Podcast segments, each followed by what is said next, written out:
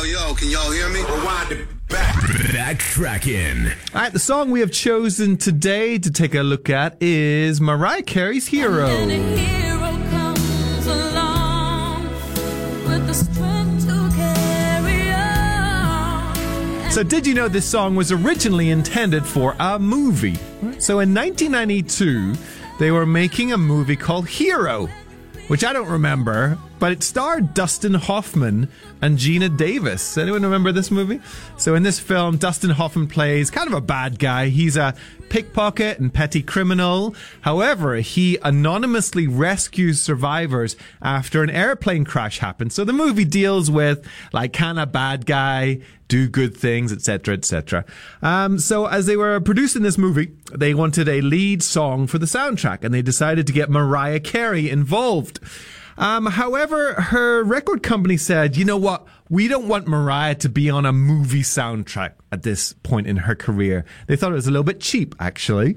Um, however, she did set about writing the song. So the song was written with the intention that someone else would sing it. In fact, they wanted Gloria Estefan to be the artist who recorded it. And so as the song was nearing completion, what happened was Tommy Mottola, who was Mariah Carey's fiance and he's like a record executive. He walked into the studio and heard the song and he was like, yo, this song Hero is really, really good.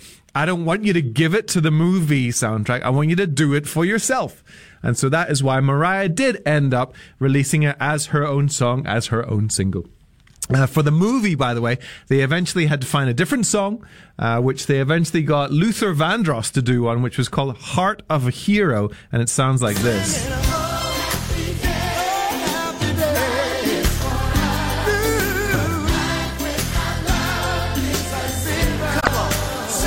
Yeah, so the 1992 movie with Dustin Hoffman, Hero, uh, was supposed to have this as its lead song, but that never happened.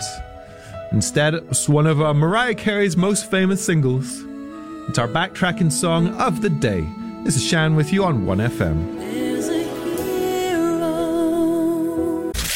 Yo, yo, can y'all hear me? Rewind it back. Backtracking. And the song we've chosen to investigate today is this one from Dionne Warwick and Keep Friends. smiling, keep shining, knowing you can always count on me. For sure. That's what That's what friends are for. So, Dionne Warwick, in the early part of her career, a lot of her success was associated with the songwriter Burt Bacharach. All right. So, through the uh, the 60s, uh, they had a lot of successful hits together. So, for example, Walk On By. If you see me walking down the street and I start to cry each time we meet, walk on by. However, towards the end of the 60s, there was a little bit of a falling out. And there was disputes over royalties and songwriting credits and things like that. So they kind of parted ways. And uh, no surprise, through the 70s, her career did uh, kind of uh, go down. So in the mid 80s, there was a bit of a reconciliation. And they came back together and realized that they were old friends. More than that, they felt like family. And so they worked together on the creation of this song, That's What Friends Are For, which is written by Burt Bacharach. Uh, actually, originally, it was recorded in 1982 by Rod Stewart and sounds like this.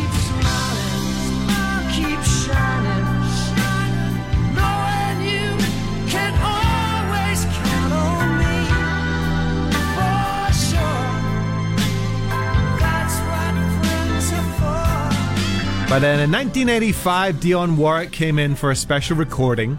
And this recording was billed as Dionne Warwick and Friends. So the friends in question are Elton John, Gladys Knight, and Stevie Wonder. This was a special, almost like a charity song, because it was raising funds for AIDS research at the time. It was hugely successful and did uh, raise $3 million for AIDS research.